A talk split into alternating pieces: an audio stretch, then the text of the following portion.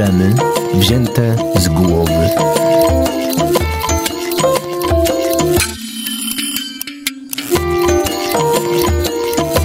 Na radiowe spotkanie z psychoterapeutą zaprasza Bednarska, ośrodek pomocy psychologicznej.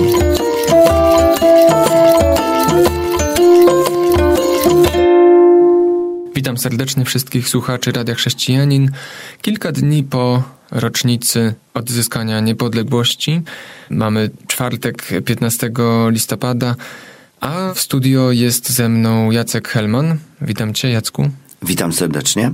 Wspomniałem o tym e, święcie, dlatego że dzisiaj chcieliśmy porozmawiać o wolności, niejako nawiązując do tego, czym jest wolność. E, może nie w wymiarze tym najwyższym, narodowym, ale może trochę niżej, czyli takim społecznym, rodzinnym, czy wręcz tylko indywidualnym. Pierwsze co to sprawdziłem w słowniku i to każdy z nas może sprawdzić, czym jest wolność. Pierwsze, pierwszy punkt. Niezależność jednego państwa od innych państw w sprawach wewnętrznych i stosunkach zewnętrznych. Drugi punkt, możliwość podejmowania decyzji zgodnie z własną wolą. No, fajne. Życie, trzeci punkt, życie poza więzieniem, poza zamknięciem. Czwarty punkt, prawa obywateli wyznaczone przez dobro powszechne, interes narodowy i porządek prawny. Inna definicja mówi, że wolność jest to taki stan, który może zawierać te, te wszystkie elementy, o których mówiłem, ale też obramowany pewnymi granicami. A wobec tego wolność to nie jest jak rzeka Amazonka, która rozlewa się i tak nie wiadomo, czy płynie, czy stoi, a to jest stan, który dokładnie określony jest, gdzie zaczyna się wolność, gdzie się kończy wolność, ale też określony pewnego rodzaju prawami, którymi rządzi się wolność. Masz na myśli to, że postępując y, zgodnie z własną wolą mogę się zapędzić w ślepy zaułek, jeśli podejmuję złe decyzje? Tak, tak, mhm. Tak. Jak mi zaproponowałeś ten temat, to pomyślałem o wolności w kategoriach, powiedziałbym, takich bardzo indywidualnych, intymnych, osobistych. Tak, psychologicznych, psychicznych. Na przykład to, co mówił Pan Jezus, że poznacie prawdę, a prawda was wyzwoli, prawda da wam wolność. I te słowa w jakiś sposób dla mnie są, były taką, wska taką wskazówką, ale też mniej więcej to wszystko, o czym e, do, dotychczas mówiliśmy na naszych spotkaniach. Bo ta audycja nadal nazywa się Problemy wzięte z głowy. Tak, zgadza się. Okej. Okay.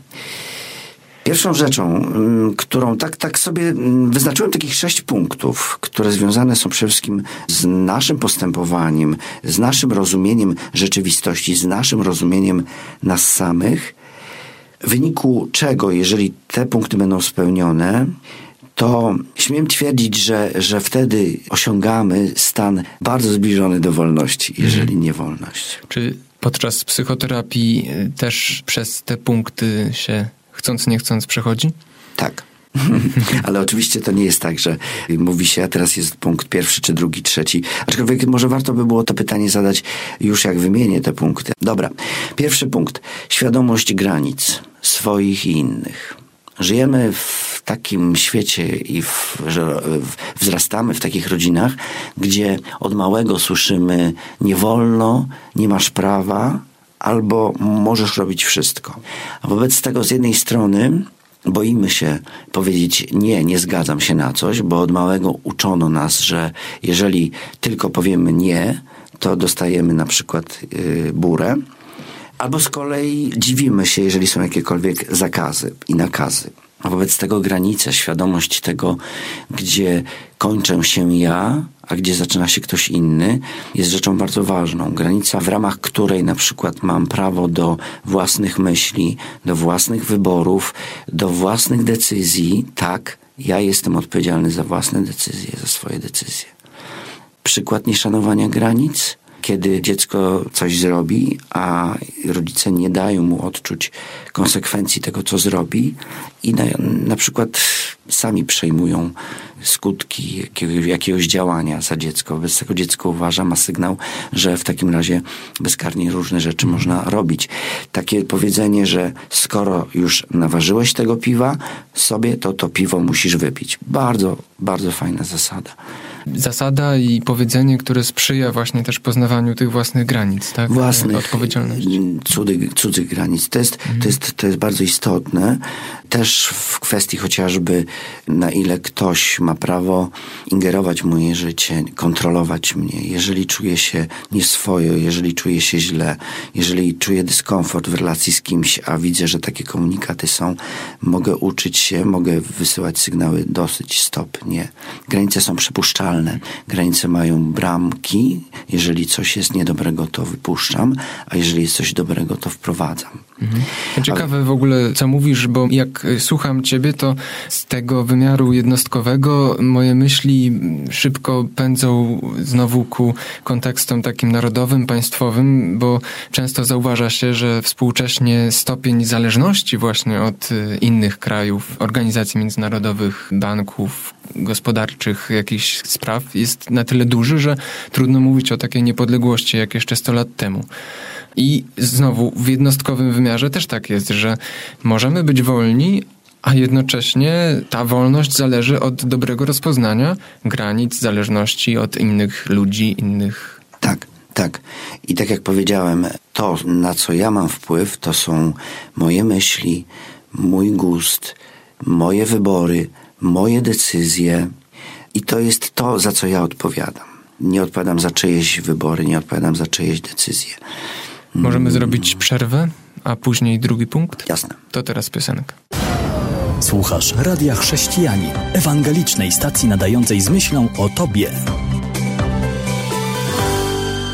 Wracamy do audycji Problemy wzięte z głowy. Z Jackiem Helmanem rozmawiamy o wolności. Drugi punkt. Drugim punktem to jest życie tu i teraz. To znaczy, jak już coś przeżyliśmy, a jesteśmy ludźmi dorosłymi, to z jednej strony możemy pamiętać, możemy wspominać różne rzeczy, ale też jako ludzie odpowiedzialni, dorośli, możemy planować różne sprawy. Też możemy marzyć. Wobec tego nasze myśli bardzo się mogą skupiać na przykład na przyszłości, na naszych marzeniach, wyobrażeniach, albo z kolei na naszych wspomnieniach, na naszych y, niezrealizowanych planach. Może temu towarzyszyć z jednej strony zgorzknienie, rozczarowanie, podczas gdy tu i teraz skupienie się na tym, co teraz się dzieje, jest bardzo ważną rzeczą. Przeszłość w takim razie albo przyszłość może nas y, więzić? Poniekąd tak, ale to jest taka rzecz, że często ta przyszłość czy przeszłość może być pewnego rodzaju taką furtką, żeby się nie zajmować teraźniejszością. Bo na przykład mąż może mieć, mu jest łatwiej na przykład mieć y, jakieś niesamowite wyobrażenia co do swojej żony, bo przecież całe życie marzył o pewnym wyobrażeniu żony, podczas gdy ta żona jest już tu i teraz i jemu trudno to zaakceptować. Dlatego na przykład ucieka y, jakieś wyobrażenia, ucieka, czy po prostu no, no, no wchodzi w to. Życie tu i teraz łączy się z pewnego rodzaju realnością, ale też przyznaniem prawdy. Prawdy. A prawda daje wolność. Czyli to, że ja stwierdzam, jaki jestem, tu i teraz czasem jest bolesne, ale jest tu i teraz. Tu i teraz wymaga podjęcia decyzji. Tu i teraz wymaga zmierzenia się z pewnymi emocjami, z pewnymi uczuciami, które są tu i teraz prawdziwe. I a samo podjęcie decyzji jest aktem woli, a więc wolności. Mm, aktem woli i wolności, ale też uświadomieniem sobie, że to jest, to jest ważne tu i teraz w tym sensie. To jest drugi punkt. Trzeci punkt wiąże się z tym y, drugim, mianowicie branie ludzi, traktowanie ludzi takimi, jakimi oni są. Bez wyobrażeń, bez jakichś takich marzeń, że oni powinni być inni. John Fredrickson w kapitalnej książce Kłamstwa, którymi żyjemy, w pewnym momencie mówi: Musiałem wziąć rozwód. Pod koniec mojego życia z kobietą musiałem wziąć rozwód. Ale rozwód z moimi wyobrażeniami w stosunku do mojej żony bo przez wiele lat miałem pewne wyobrażenia, które tylko powodowały, że ją krzywdziłem, że, że nie traktowałem jej tak, jak, jak, jaką ona jest. Kolejny punkt to jest postawa bycia takim, jakim się jest na swój wiek. Czyli innymi słowy, postawa dorosłego. E, mówimy tutaj oczywiście o, nie będziemy tego wymagać od dziecka, żeby zachowywał się jak dorosły, bo dziecko jest po prostu dzieckiem. I jeżeli tak traktujemy dziecko jak dorosłego, to patrz punkt 3. Czyli w tym momencie wyobrażamy sobie, że już dziecko jest tak mądre i tak wspaniałe, co najmniej tak jak my. Wobec tego nie pozwalamy mu robić błędów, Wobec tego nie pozwalamy mu robić błędów, czy po prostu się potknąć. Ale my, jako osoby dorosłe, możemy uczyć się przyjmować postawę dorosłego. Postawa dorosłego znowu jest o tyle wspaniałą postawą, bo to jest postawa, która jest tu i teraz. Postawa, gdzie jestem świadom swoich pęknięć, swoich błędów, swoich niedociągnięć, za to się nie biczuję, ale z drugiej strony jest to postawa świadoma swoich zdolności, swoich osiągnięć, za co mogę siebie też pochwalić. W tym sensie. Wobec tego to jest postawa, gdzie ja siebie dobrze traktuję, ja siebie traktuję prawdziwie, realistycznie. Jak to zrobić? No cóż, między innymi od tego jest też psychoterapia, żeby często klientowi uświadomić, że może już powoli czas zerwać z postawą dziecka, z postawą obronami, które były wykorzystywane w dzieciństwie, które dzisiaj w dorosłym życiu już nie zdają egzaminu, że teraz ten mały Jaś już nie jest małym Jasiem, jest Jankiem. Ile masz wzrostu? 192. 192 i, i mierzy 192. Dajcie spokój, 8 centymetrów do 2 metrów i już jest, nie jest małym Bobo, poza tym jest, jest, jest mężem kochającej żony i jest wspaniałym ojcem. Wobec tego myśli jak dorosły. Wobec tego przyjmuje problemy, sytuacje i radości jak dorosły. Jest wolny w tym sensie. No to będziemy kontynuować za chwilę po piosence. Słuchasz Radia Chrześcijani, ewangelicznej stacji nadającej z myślą o Tobie. Wracamy do audycji Problemy wzięte z głowy. Jak zwykle polecam przy okazji stronę bednarska.warszawa.pl, gdzie w zakładce biblioteka można wysłuchać minionych audycji. A teraz już wracamy do naszej rozmowy na temat wolności. Jakie są ostatnie punkty? Kolejny punkt to jest bycie dobrym, łagodnym i sprawiedliwym dla siebie. To, tak jak już na pewno słuchacze zauważyli, wynika z punktu poprzedniego. Wobec tego, yy, ponieważ yy, chcę siebie traktować tu i teraz, chcę siebie traktować jak dorosły, wobec tego chcę być dla siebie taki, jaki jestem. I oczywiście chcę się zmieniać, ale chcę też być miłosierny dla siebie, że nie jestem doskonały, bo nigdy nie będę doskonały, ale jestem w drodze. Nie zrywanie z przeszłością przeszkadza w takim postrzeganiu siebie, w takim dawaniu sobie swobody właśnie. A co rozumiesz przez zrywanie z przeszłością? O, może źle się wyraziłem, ale nie, nie, mam na myśli ten poprzedni punkt, tak? Bo to, co mówisz, w ogóle wygląda mi na taki proces, przez który przechodzimy w życiu lub na psychoterapii. Dobrze, że o to pytasz. Postawa bycia dorosłym to nie jest postawa, w której zabija się to małe dziecko. Przecież w dalszym ciągu pamiętamy nasze dzieciństwo. W dalszym ciągu pamiętamy, jak biegaliśmy w krótkich porteczkach, ewentualnie w różowych sukieneczkach dziewczynki. Dokładnie pamiętamy, jak bawiliśmy się w błocie, czy na przykład pływaliśmy w jakiejś rzeczce.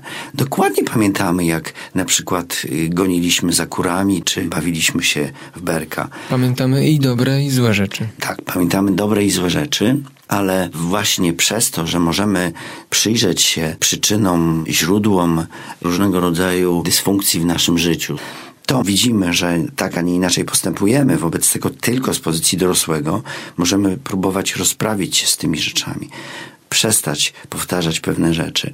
Na przykład, jeżeli w rodzinie mm, alkoholowej jest dziecko, które cały czas na przykład boi się, cały czas jest rozedrgane i nie wie, czy tata przyjdzie pijany, czy, czy, czy przyjdzie trzeźwy, to to dziecko w tej rodzinie samo wymyśla sobie jakąś rolę dla siebie po to, żeby przeżyć. Staje się albo niewidzialnym dzieckiem, albo dzieckiem, które, które broni wszystkich, albo dzieckiem, które rozwesela wszystkich, albo dzieckiem, które zbiera wszystkie cięgi na siebie na przykład. I później już musi dalej tym być. Później dalej musi być, tak. Kwestia jest tego typu, że mówiąc o tym, że dzisiaj możemy być dla siebie dobrzy, łagodni i sprawiedliwi, to znaczy, że możemy postrzegać siebie dzisiaj jako nowy materiał, który uczy się nowych rzeczy, już tego taty, który może przyjść i krzyczeć w domu, już nie ma. Już można troszeczkę odchodzić od tych lęków, traum, bo już nie ma tamtej rzeczywistości może być zupełnie inaczej. Wychodząc z domu poznajemy nowych, nowych ludzi, którzy zaczynają wysyłać do nas nowe sygnały. Też i rzeczywistość staje się bardziej przewidywalna, bardziej stała, a nie tak jak na przykład w rodzinach alkoholowych. A wobec tego też właśnie jako jeden z warunków takiej wolności jest, że ja mogę być dla siebie dobrym, łagodnym, sprawiedliwym w znaczeniu takim, że też, żeby znać pewne zasady, żeby, żeby też wprowadzać je w życie. Okazuje się, że tak jak powiedziałeś na początku, sama wolna wola nie wystarcza do tego, żeby być wolnym. Ja muszę wiedzieć, do jakiej granicy, dokąd mogę być, mogę być wolny. A wyjaśniłbyś ten ostatni punkt? Dlaczego bycie takim samym dla innych, właśnie łagodnym, dobrym, łaskawym, sprawiedliwym, dlaczego bycie takim nie tylko dla siebie, ale i dla innych jest jakimś próbnikiem wolności. No tak, fajnie, że, że to powiedziałeś, bo ostatni punkt to z kolei y, wynika z tego poprzedniego, czyli skoro ja jestem dobry dla siebie, jestem łagodny, jestem cierpliwy, mam miłość w znaczeniu takim, takim ludzkim, to mogę otwierać się na, na, inne osoby, na innych. Wtedy okazuje się, że paradoksalnie nie skupiam się tylko na sobie, na swoim cierpieniu, ale ponieważ bardziej jestem łagodny dla siebie, wobec tego otwieram się na innych, wobec tego mogę być bardziej otwarty, bardziej też łagodny, dobrotliwy i też z zachowaniem granic w stosunku do innych osób. Mhm. Czy to jest coś nowego, co wymyślam? Przecież Pan Jezus powiedział, miłuj bliźniego swego, jak siebie samego. No właśnie, a chciałbym jeszcze na koniec wrócić do Pana Jezusa i do fragmentu, który już cytowałeś, chociaż niepełny z Ewangelii Jana, bo powiedział, jeżeli wytrwacie w słowie moim, prawdziwie uczniami moimi będziecie i poznacie prawdę, a prawda was wyswobodzi. Tutaj uzależnia wolność od poznania prawdy, a poznanie prawdy od bycia uczniami i wytrwania w słowie, a więc posłuszeństwa. W takim razie, jak rozróżniasz posłuszeństwo od poddania? Czy właśnie niewoli? Dlatego wspomniałem w jednym z punktów, że oprócz tego, że mamy być dobrzy, łaskawi dla siebie, to też sprawiedliwi, czyli w tym momencie posiadający pewien zasób wiedzy, która dostarcza nam świadomość pewnych granic. Wobec tego, jeżeli ja na przykład jestem zapraszany przez mojego nauczyciela, mistrza do podróży, to w tym momencie jeżeli wsłuchuje się w jego słowa, to siłą rzeczy nie jest to poddanie, jest to posłuszeństwo. Jest to pewnego rodzaju posłuszeństwo, ale nie tyle, że ja tracę odrębność, zlewam się z nim, jestem odrębną osobą, odrębną jednostką, ale on ma mi coś do przekazania tak samo z przepisami, tak samo z pewnego rodzaju regułami, które należy y, stosować w życiu, dlatego że one też stanowią dla nas pewnego rodzaju bezpieczeństwo. To też jest rodzaj poddania, ale mówiąc poddanie się, to też troszeczkę jest kwestia, ja jestem poddanym mojemu mistrzowi, ok, w momencie, kiedy jestem całkowicie wolny, bezpieczny, ale jeżeli moje poddanie ma polegać na tym, że nie wiem, moja wolność jest ograniczana, to w tym momencie takie poddanie jest rozumiane no, negatywnie. Nie jestem sługą, narzędziem jak e, młotek, tylko sługą przyjacielem. Tak, mhm. tak, tak. Dziękuję Ci za tę rozmowę i mam nadzieję, że to nam rozjaśniło nieco w tej kwestii i zachęciło do przemyślenia we własnym kontekście tych wszystkich spraw. Do usłyszenia. Do usłyszenia. Kłaniam się, Jan Żyłkowski i Jacek Helman. Audycja powstała we współpracy ze Stowarzyszeniem Psychologów Chrześcijańskich prowadzącym Ośrodek Pomocy Psychologicznej Bednarska.